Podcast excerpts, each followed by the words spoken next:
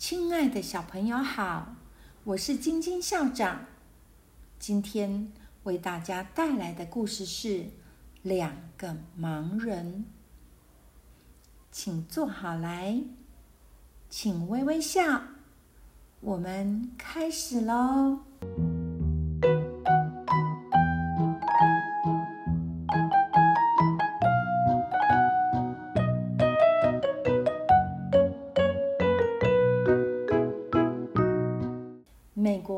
做音响起家的企业家尼尔，有非常灵敏的听力，声音的好坏他一听就懂。当然，做出来的音响喇叭效果就是一级棒喽。有一天，尼尔到餐厅吃饭，听到背后传来“嘟嘟嘟”。的声音，他知道这是盲人拐杖拄在地面的声音，连忙移动一下椅子，好让他知道前面有人。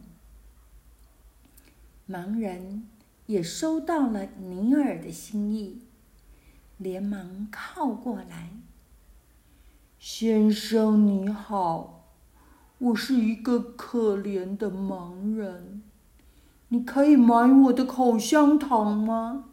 一袋三十元而已哦。没问题。尼尔从皮包里抽出一张钞票，说：“你拿着，不用找了。”盲人摸一摸钞票，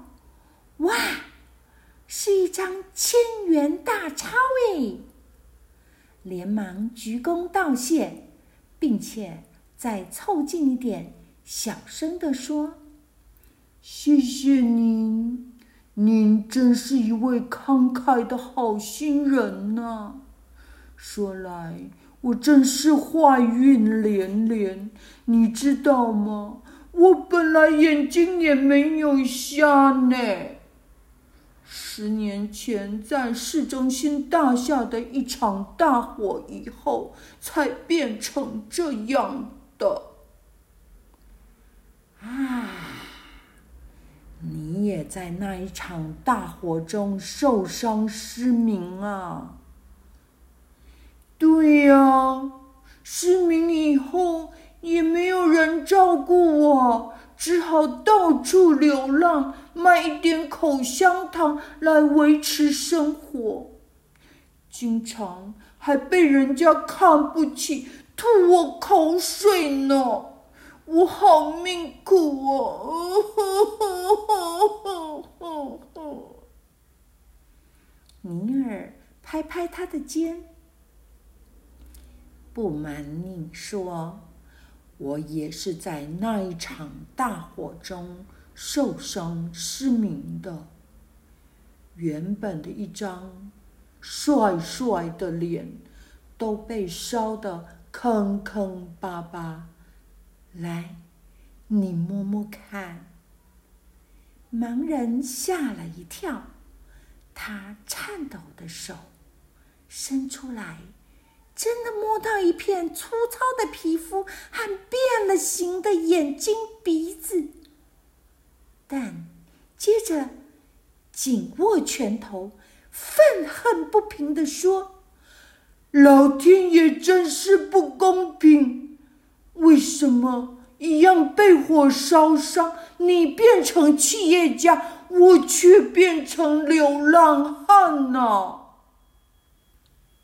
尼尔说：“其实我刚开始也很难过，后来发现眼睛看不见，一切靠耳朵来接触外面，听力反而越练越好。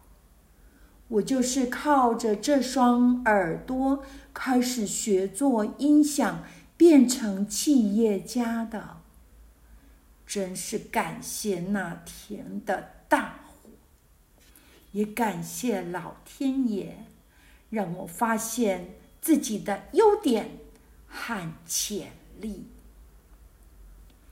听完尼尔的话，盲人羞愧的低下头来，拄着拐杖，弯下腰，嘟嘟嘟，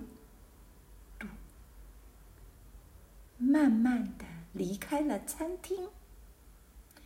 外面的寒风呼呼的吹，一绺散乱的头发在他脸上拍过来、甩过去，打得他好疼啊！现在他完全明白，命苦不是因为那一场大火，而是自己十年前那一颗一蹶不振、等着人家来救赎的心呐。故事讲完了，喜欢吗？